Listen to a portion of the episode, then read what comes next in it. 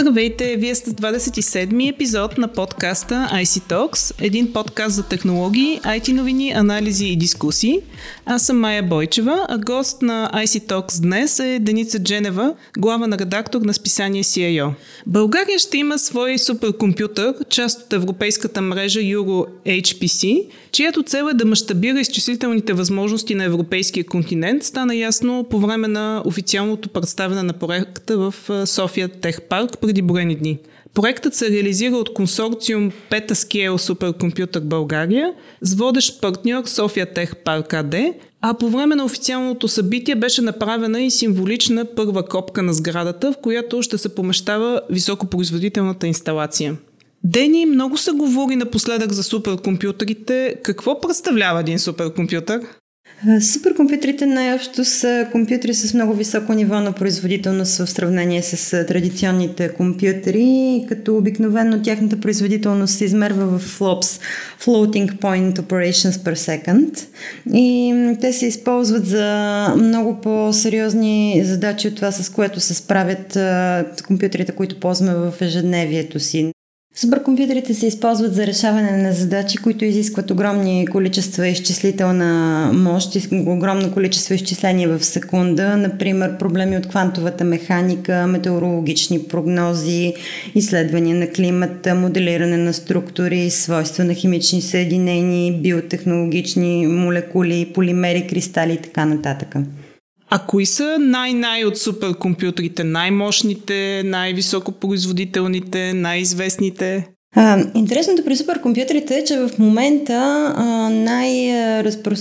разделението в топ 500 е много неравномерно. Две държави държат огромна част от суперкомпютърната мощ в света. Това са Китай и Щатите, като Китай има 226 суперкомпютъра, а Щатите имат 113, което от топ 500 прави на 350 машини са базирани в тези две държави.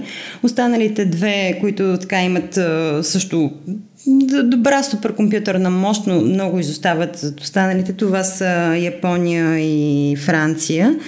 Като в Япония е базиран в момента най-мощният суперкомпютър. Това е Fugaku с 7,3 милиона ядра и 415,5 петафлопа капацитет.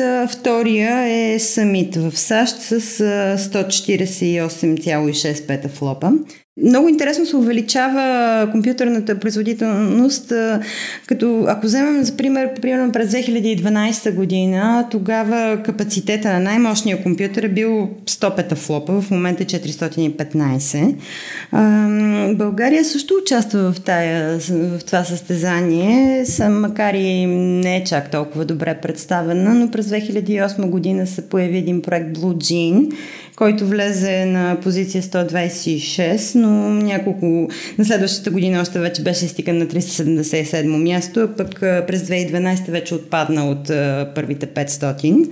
В момента имаме един друг, който работи с 768 процесорни ядра. За сравнение само първия 7,3 милиона ядра и производителност от 23,3 гигафлопа. Говорим за първите топ 10 за 5 флопи, така че доста голяма ножицата между това, което до момента сме правили ние и това, което правят лидерите в тая област в света в момента. Това изоставане на Европа ли е причината за проекта EuroHPC? Ами всъщност то наистина има едно изоставане на Европа, защото Европа консумира около 29% от високопроизводителните изчисления в света, пък произвежда около 5%. И всъщност, както се видя, суперкомпютърната мощ е разделена между две държави. Европа изобщо, Европейския съюз изобщо не е някакъв сериозен фактор. И по тази причина те започнаха една инициатива за изграждането на суперкомпютри с финансиране около 20 милиарда евро. Нейната цел е да се изградят няколко центъра с суперкомпютри. Те попадат в две категории. Едната група ще прави между 150 и 200 милиона милиарда изчисления в секунда, а пък този суперкомпютър, за който ти споменава в началото, който се изгражда сега в България, той попада във втората група, които ще правят 4 милиона милиарда операции в секунда.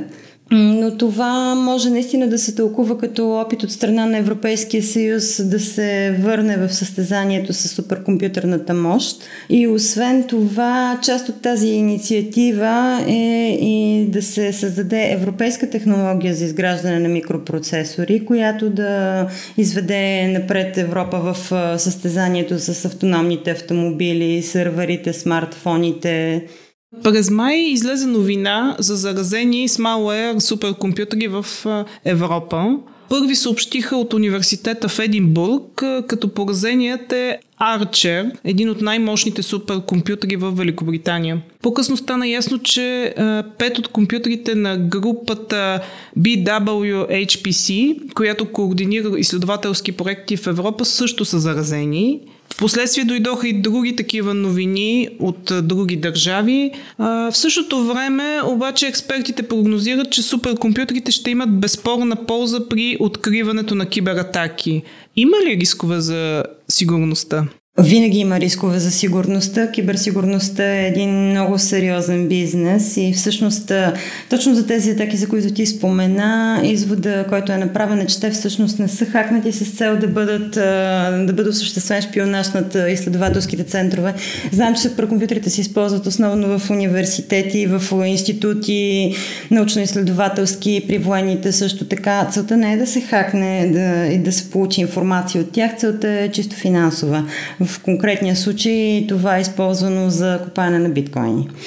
Така че това е много апетитна хапка, защото предоставя огромен ресурс в тая област. Но иначе като цяло суперкомпютрите могат и много да направят за сигурността, защото те позволяват да се прави мониторинг на по-голяма част от интернет трафика. Знаете, това е абсолютно невъзможно да се проследи целият интернет трафик и начинът, по който работят съвременните машини за откриване на заплахи. Те хващат някаква част от трафика и следят за зловредно поведение, традиционно поведение и така нататък. С тези суперкомпютри могат да се направят много повече неща, тъй като изчислителната мощ е наистина огромна, така че мисля, че по-скоро ще бъдат полезни, а пък рисковете за киберсигурността тях винаги ги има. Там е едно безкрайно състезание.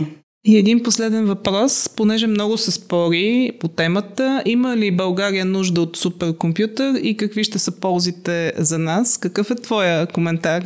България като държава може би няма нужда от суперкомпютър, но като част от едно по-голямо цяло, като част от Европейския съюз, би могла да бъде много полезна, защото тук има много специалисти, които могат да се занимават и с поддръжката. Имаме не само в областта на IT, но и в други области имаме експерти, които могат да го използват неговите ресурси, това да помогне за развитието на науката. Това, което пропуснах да спомена в началото, е, че в момента суперкомпютрите, тяхната мощ е впрегната в това да се търси лечение и ваксина срещу коронавируса.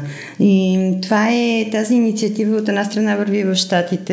IBM заедно с Белия дом са стартирали един HPC консорциум, който се занимава точно с това в момента да търси лек срещу коронавируса. Суперкомпютрите в Европа също работят в тая посока, така че имайки един такъв набор от суперкомпютри, които работят заедно, би помогнало на Европа да се изравни малко с останалите големи сили в областта, тъй като в момента доста сериозно изостава. Добре, благодаря ти, че гостува на IC Talks, а на слушателите на нашия подкаст до следващия епизод.